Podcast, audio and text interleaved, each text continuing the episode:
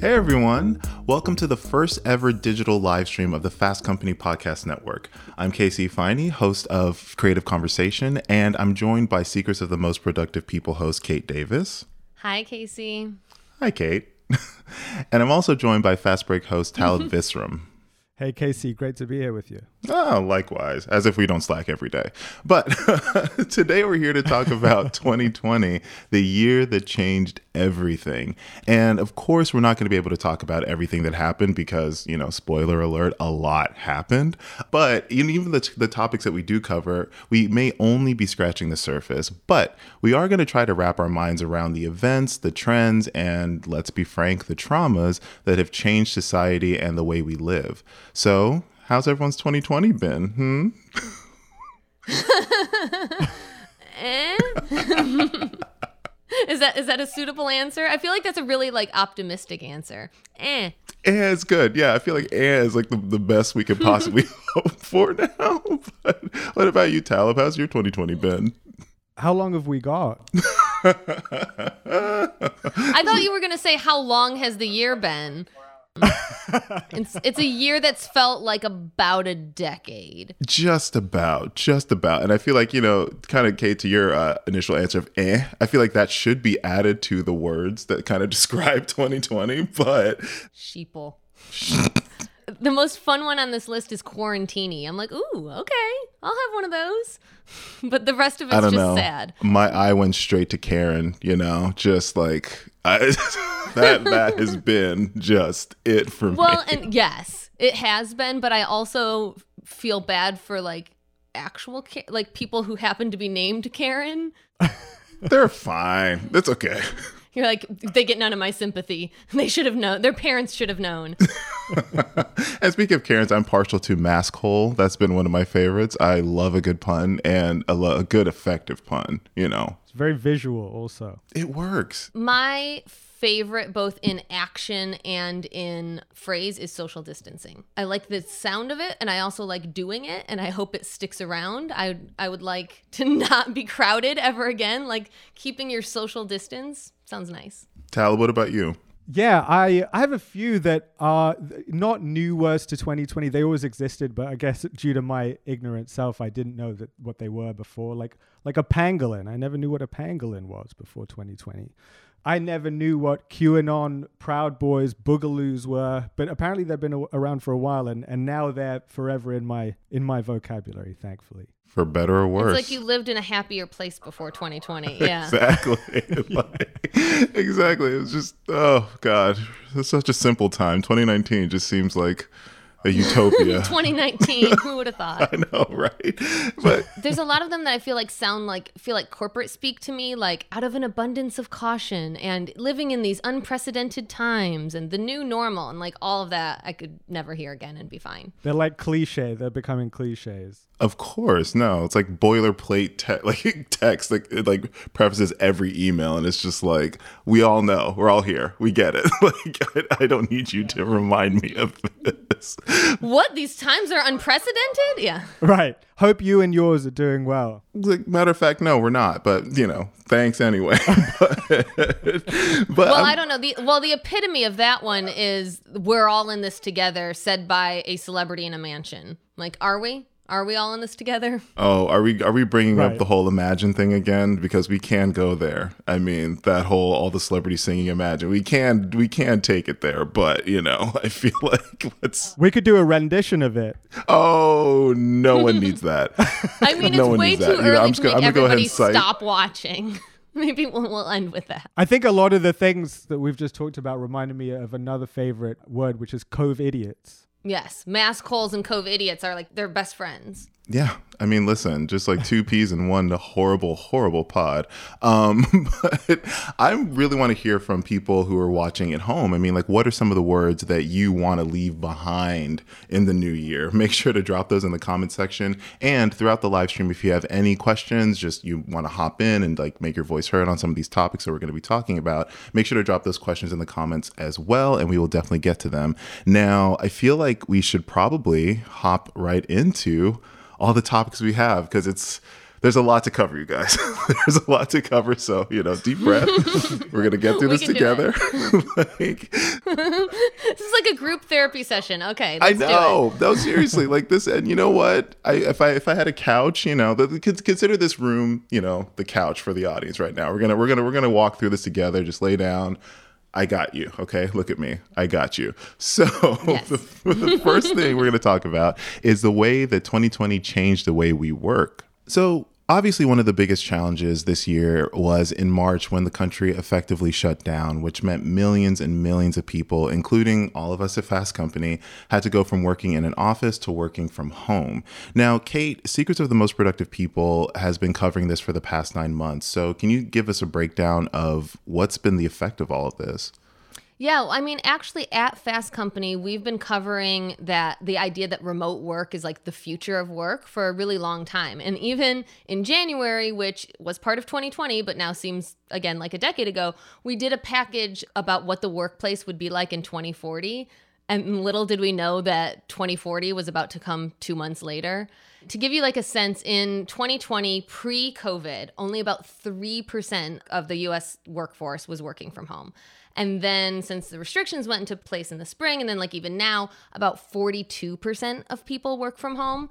And a lot of major companies like REI, Facebook, Zillow, Twitter, Square have said that either the switch is going to be permanent, they're going to shut down, close their offices, or people can opt to have it be permanent. Hmm. I mean, so do you feel like the office culture is ever going to be the same? Like, what permanent changes are we going to see moving forward from the pandemic and where we are right now?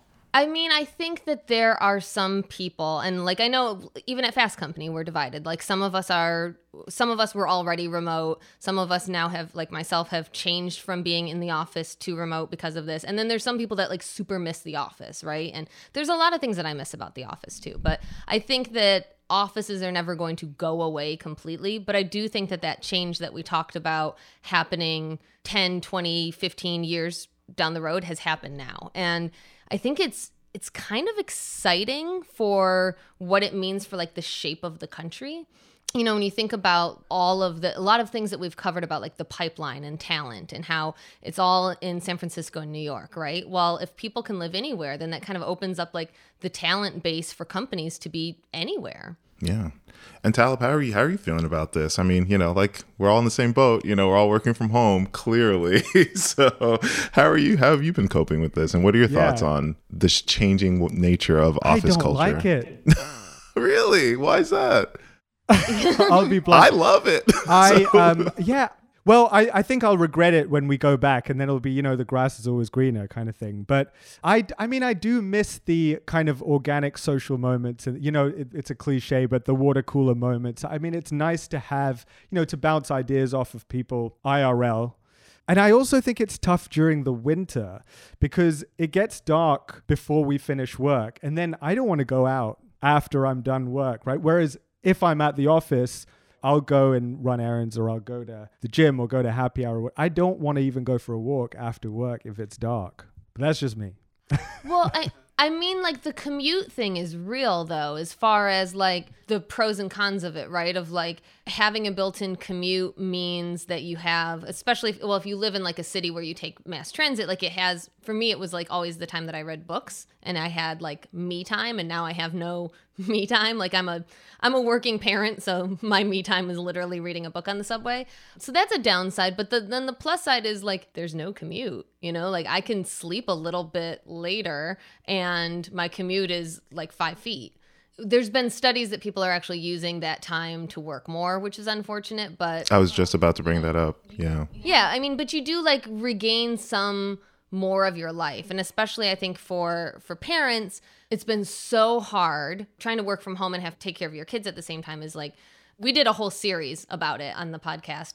It's very time consuming, it's very difficult. But the plus side of that too is my daughter was born right before COVID and I've been home with her this whole time like working and I've been able to see like her milestones that before I would have seen her an hour a day, you know, if that. And now like I saw the first time she crawled, I saw the first time she rolled over and then I had to like hop on a Zoom meeting. But I think that, you know, that's kind of a plus for some people.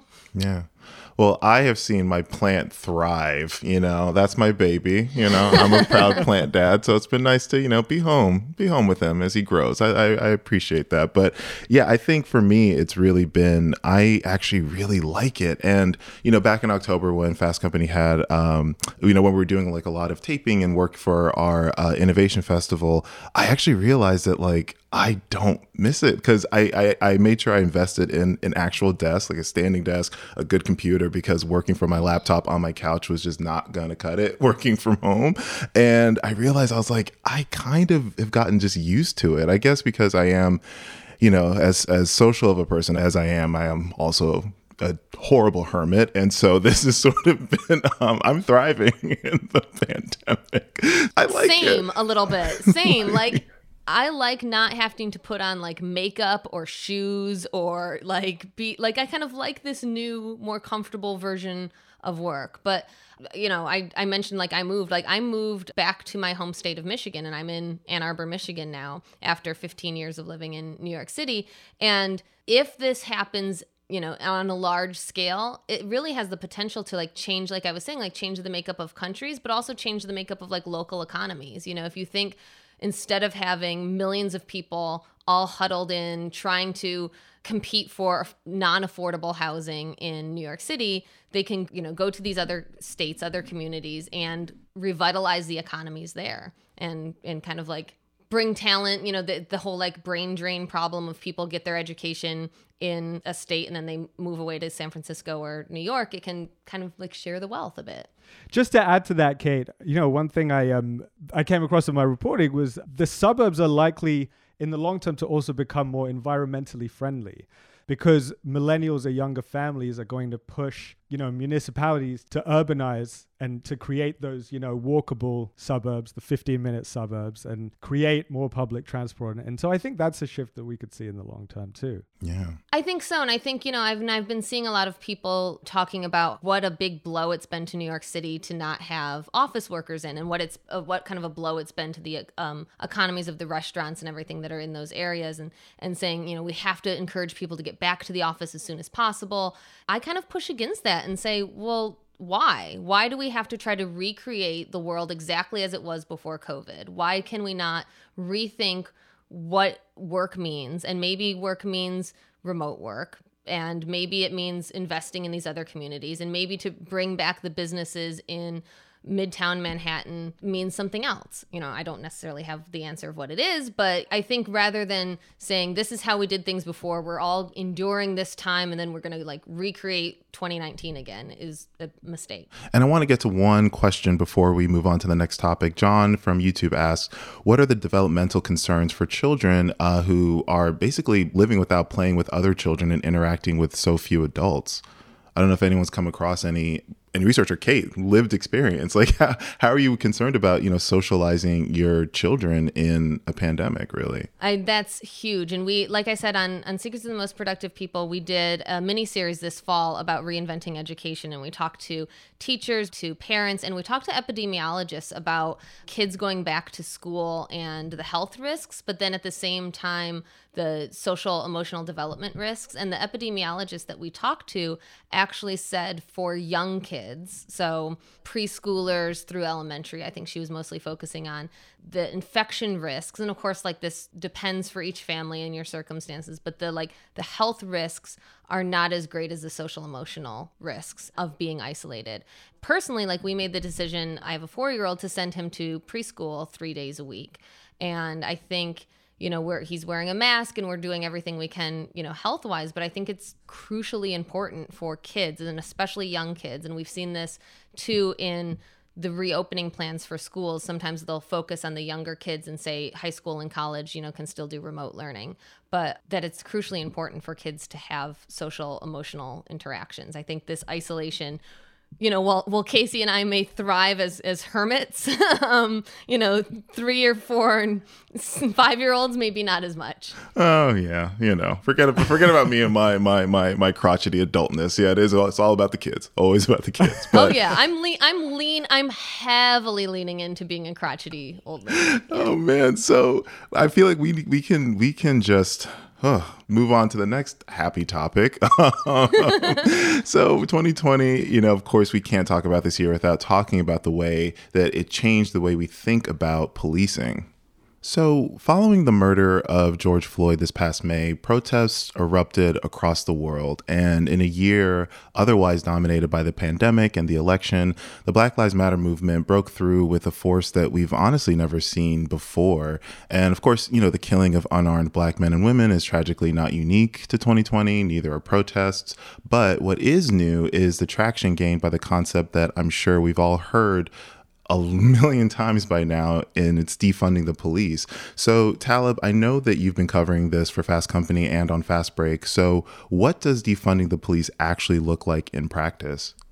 Yeah, I think it's really important to kind of you know explain what that term means uh, because it's getting a little confused with you know abolishing the police, which is not that's not what it is. What defunding the police is is essentially cutting police budgets and then redistributing some of that money into social programs like housing or education or mental health care. For example, I reported on this one pilot program in Dallas, which, uh, you know, one particular neighborhood in Dallas, instead of sending armed cops to mental health 911 calls, they are now sending a social worker and a paramedic. So, you know, what they're trying to achieve from that is, first of all, the dignity of people with mental health and also it cuts spending. So it you know police don't have to spend their time and and resources sending people to jail or to the ER when they don't need to.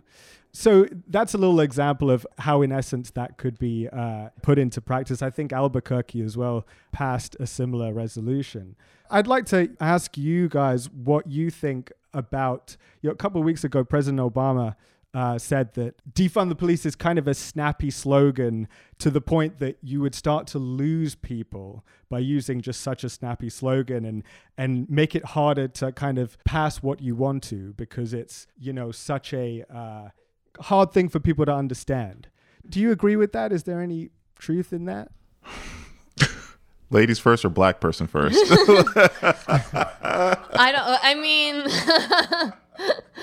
I have opinions, but I know you have opinions. I'll go you for go it. first. You go first. I mean, honestly, I, I, I completely understand where Obama was coming from uh, because he's thinking he's thinking about how to make this concept palatable to everyone, right? And I and I understand that, but I also understand the criticisms that his comments cause because a lot of people are thinking this is we're not here to make people comfortable. And i think that there is something about defund the police that is that is effective. It is it is pithy. It is like wow it catches your attention. And then we can talk about what that actually means. Because i feel like it's very easy for the movement and the the conversation to just kind of die down when it's just not it's easy to ignore because you hear defund the police and it catches your attention. So I think like it's it's almost like yeah, exactly. It is that that's the whole point. It's snappy. It's it, it catches your attention, and now we can actually talk about what that means because we're talking about it now, and so many other people have been talking about it. So I think that it's yes, I would love it if sort of the general public could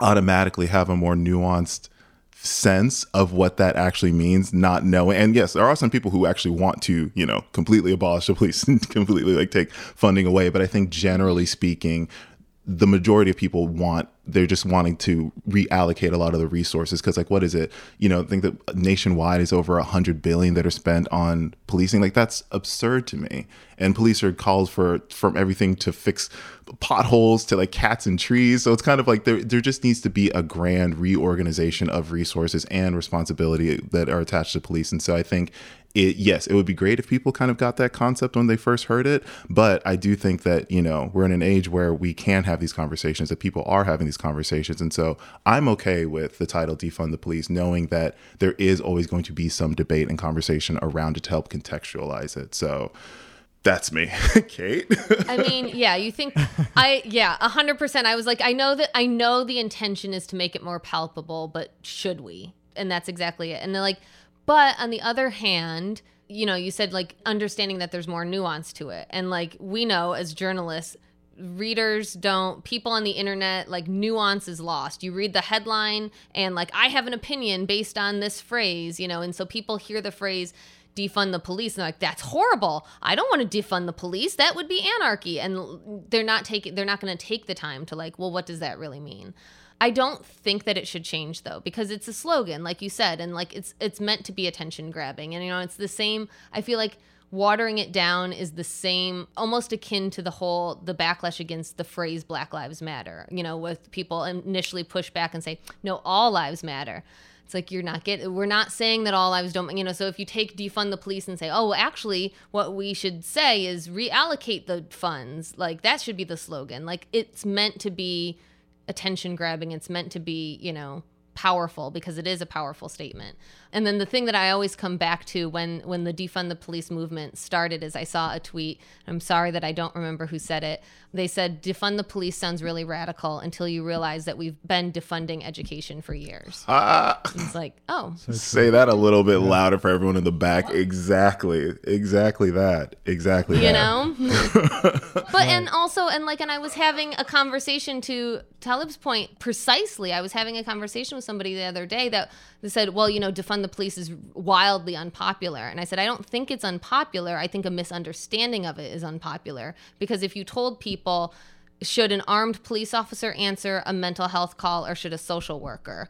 Everybody's going to say social worker. People yeah. who say I'm against defund the police will say no, a social worker should answer those sorts of calls. Right. I was going to say we don't need we don't need uh, armed police. We don't need guns you know, showing up to mental mental health calls. And and I know there's also been a push to kind of demilitarize the police.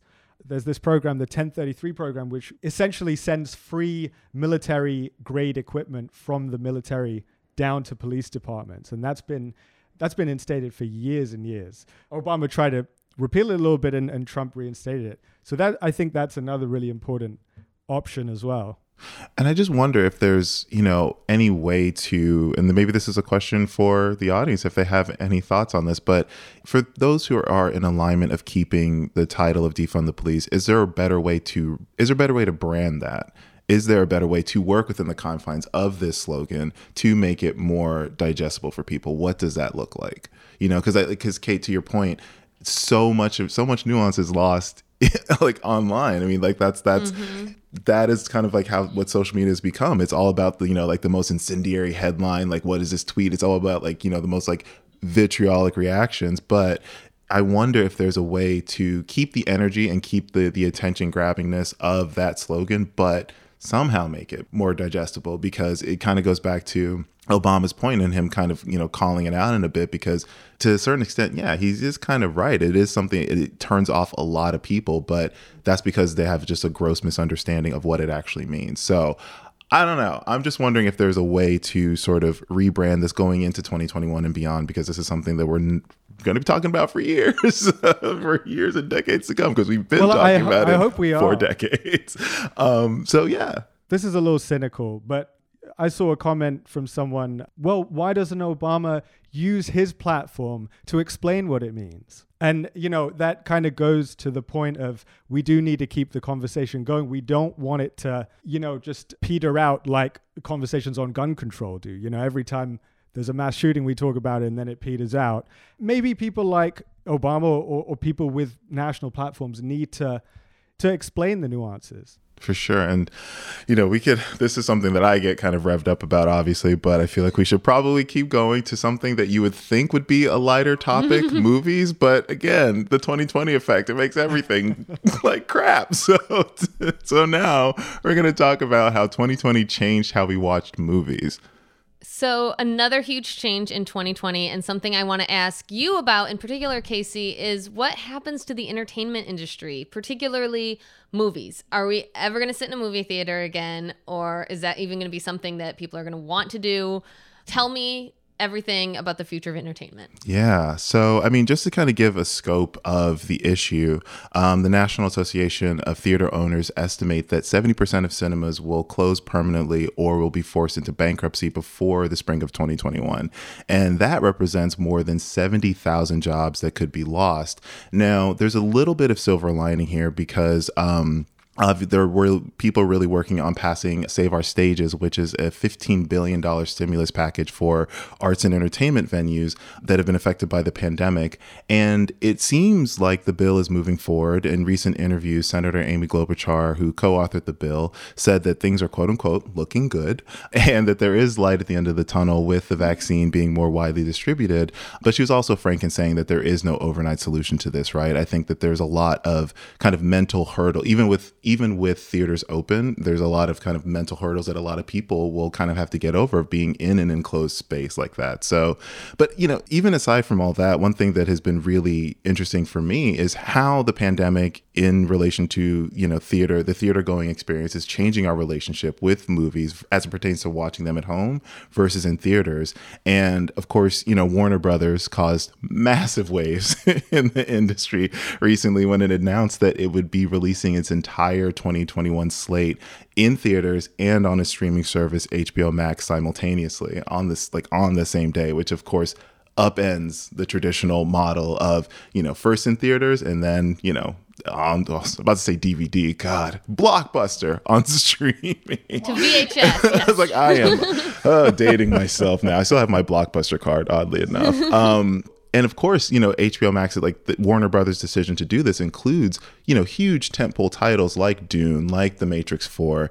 And, you know, I kind of have an unpopular opinion on this. So I'm just going to open the floor to see what everyone else thinks before I tap in because. no, I want to know, I want to know what your unpopular opinion is. Is no. it that this is a good thing? Do okay. you think this is the way it should go?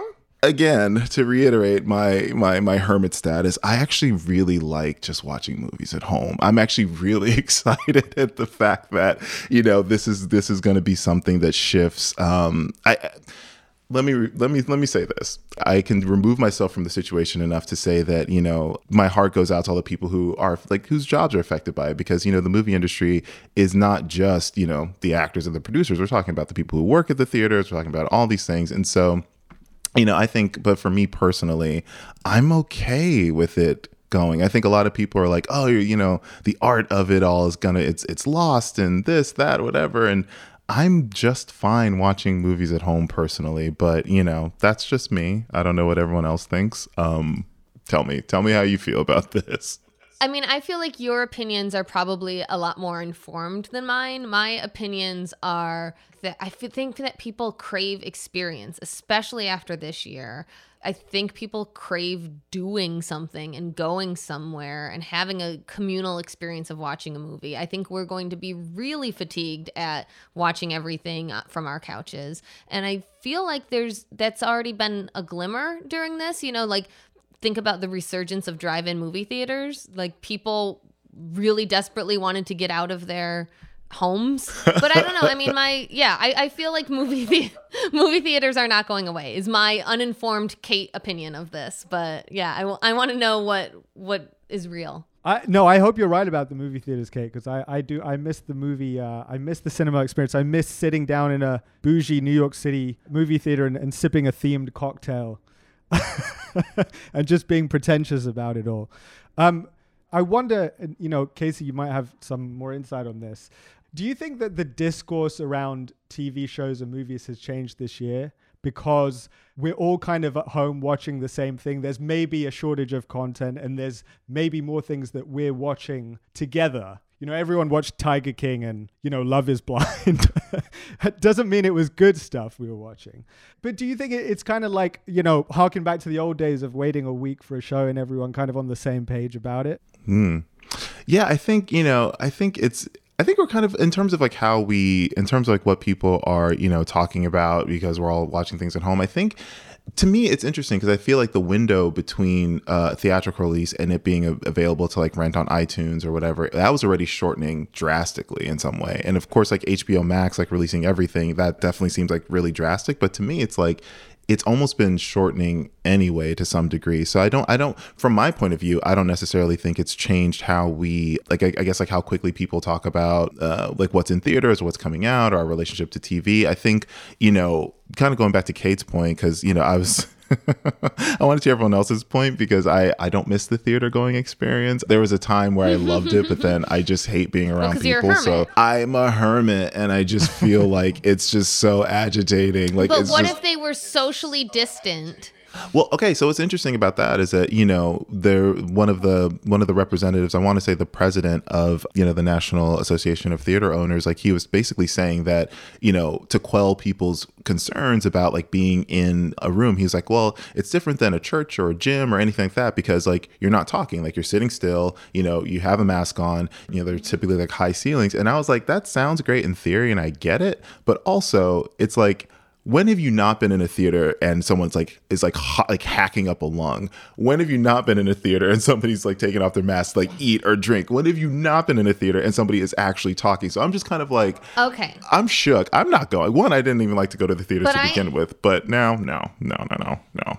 I feel like these two things could converge, maybe. So, you know, to Talib's point about liking to go to bougie uh, movie theaters, I think there was like a rise in that sort of experience, you know, like Alamo Draft House, Nitehawk, all of these different chains that made it not being packed in like sardines watching movies, but like having your own little table and being more socially distant, right? Like, and obviously drive in movies, you're more distant. Like, I think people will crave some sort of an experience, and maybe post COVID, we'll still have the little like scariness, uncomfortableness of being packed in. And so, like, maybe the movie going experience will become more, ugh, for lack of a better word, like bespoke, you know, like a more something sort of an experience but i don't think it's going to go away completely. And i don't think movie theaters want it or studios or businesses want it to go away completely. And I think, yeah, that's really it. I think a lot, it's, I think what's going to be interesting in sort of the, now that we're in these winter months, you know, like how, how's that going to play out exactly with like drive throughs, like making sure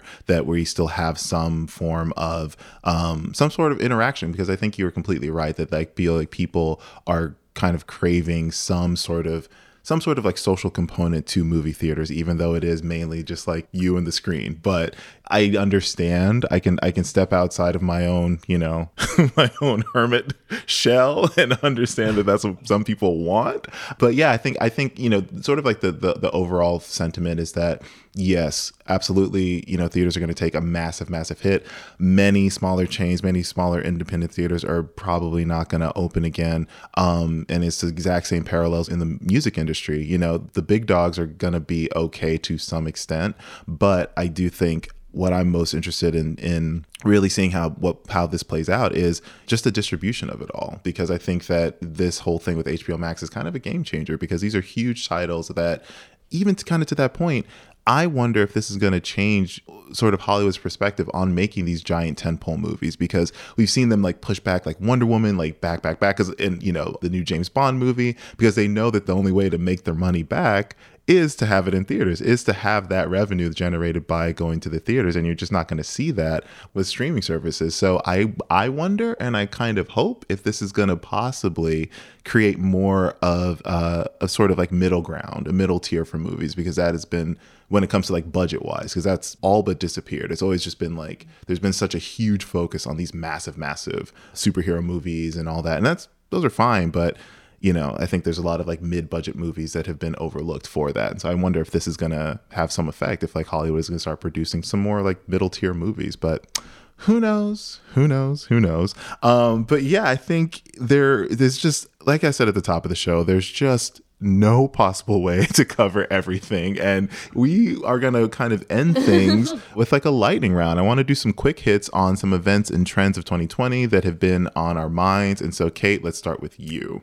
Yeah, so the, the very quickly it changed democracy in a huge way, both the way we vote, the way our confidence in democracy. Um, it can't be understated. Um, but one of the the biggest changes that I think about that kind of got a little bit uh, snowed over in the the crazy media storm of the fall was the big the changes on the Supreme Court. I mean, we lost so many humongously influential people this year. John Lewis and Ruth Bader Ginsburg are some of the the two that loom the largest for me and have left like such a huge hole. Again, with the, how insane the news cycle was, I think we didn't really take the time as a nation to recognize what a loss RBG was and what a loss she was, and then what a humongous lifetime lasting change her super swift replacement of Amy Coney Barrett on the, the court means for the future of the country, the future for women's reproductive freedom, the future of equality overall. I mean, in a regular news year, the death of a Supreme Court justice alone ver- and a shooing in of a of a new Supreme Court justice like that would have been the story of the year. And this year it was just like oh yeah, another crazy thing that happened. Talib, quick, lightning round. yeah. That was such a slow lightning. Sorry. I will. No, you're fine. I, I'll build on that. I, I wonder whether uh, the way we voted this year, right? Mail in ballots and early voting. I wonder whether that will become a thing in the future, uh, you know, a standardized thing in the future.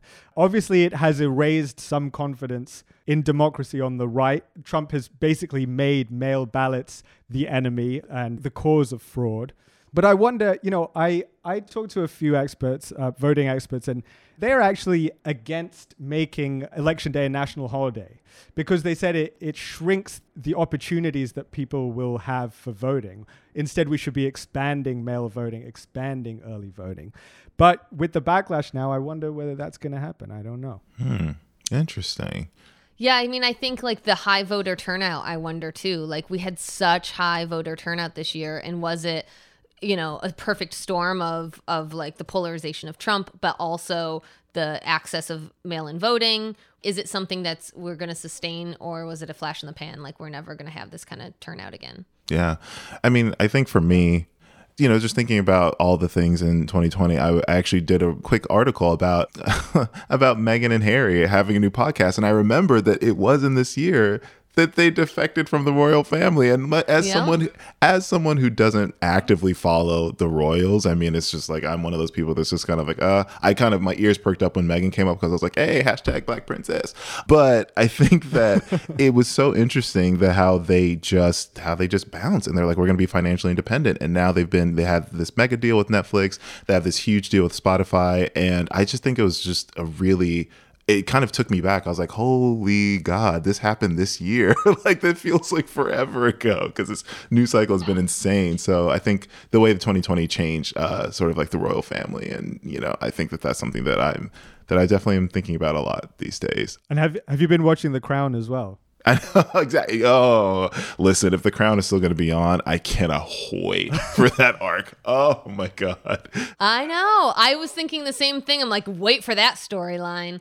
Oh, yeah. But yeah, I mean, I guess that's like the same thing as like in a regular year, like the royals defecting would have been like a huge story and now we're like oh that was a thing that happened eh, you know like it seems so long ago and so kind of almost non non-consequential in like such a huge year. Um i'm gonna bring it down like a million notches and say we you can't talk about 2020 and you can't talk about covid without talking about the staggering loss of life this year. It's like the undercurrent in every single thing we're talking about. And i think you know, it's something that we've almost become numb to because the numbers have gotten so huge. 300,000 Americans and 1.6 million people worldwide have died. And that's, you know, you hear all these comparisons. It's a 9 11 worth of people a day, it's more than died in combat in World War II. They're real deaths of real people who were loved and whose family and friends, in most cases, and that's the other crushing thing about this year whose family and friends didn't get to properly mourn, didn't get to say goodbye, didn't get to hold funerals. And I wonder, you know, we talked a little bit about trauma of, you know, impacts like the long lasting trauma that this is going to have.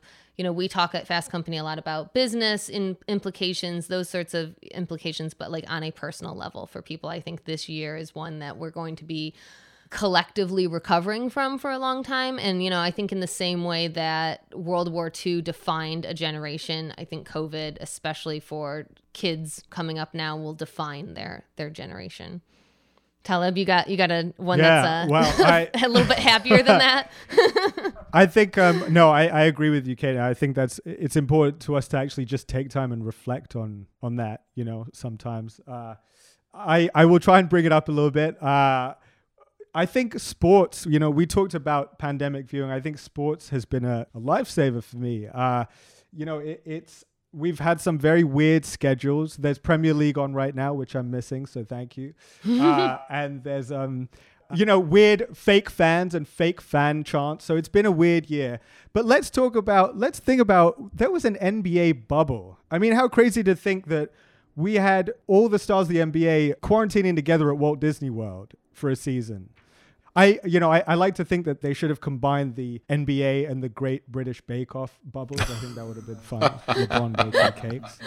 You know, just just to finish off it, you know, the NBA has been really leading the charge on that front, and and also leading the charge uh, with the support for Black Lives Matter. They've really influenced how the Premier League has handled their support and, and, and the NFL now too. You know, as reluctant as it might be, the NFL has changed its tune. And I think we really can't minimize the cultural effect that sports have on on people. Wow, that's true. And you know, I I guess I guess my last lightning round thing. You know what? I'm why not? I'm just gonna give it to Beyonce. Thank you, Beyonce and Parkwood Entertainment for. I want to end on a happy note because I feel like you know she gave us she gave us a, a, an anthem for Juneteenth Black Parade. She gave us Black is King, which is just a gorgeous piece of art. She gave us Chloe and Halle's like you know debut album, which is amazing. So I just feel like you know, and just honestly the way 2020 changed black content in general because I feel like when it comes to obviously putting stories of marginalized communities is always, you know, this is something that people have been asking for. And I think in a way, this year has really shown a spotlight on it, not just, and hopefully, you know, it's been a very direct spotlight on Black content, but hopefully that will cause ripple effects for other underrepresented communities um, that, you know, don't see themselves in entertainment as much. You know, I want to see stories about, you know, indigenous people. I want more, you know, I want more stories that just represent, represent really what America is and and who comprises America. And so I think, you know, hopefully, hopefully, hopefully that, you know, this year when it comes to just like getting these stories out there and empowering the people to, and empowering the right people to tell these stories, hopefully that, you know, this is something that has really been going on in the, in the black community, but hopefully that'll spill over into other communities as well. And so, yes. So thank you. Thank you. Thank you, Beyonce. And thank you, Netflix, for, you know, putting out all these black classics like Moesha and you know the Parkers and all that on streaming. So I appreciate that. Um, I think that that's all the time. That, I like how you took it from Beyonce to, and you made a bigger point. I yeah, listen, I do. And I this. hope it lasts. You're this right. Is I, what I, I think do. it's like it's like this. well, good. People should listen to your podcast. Exactly.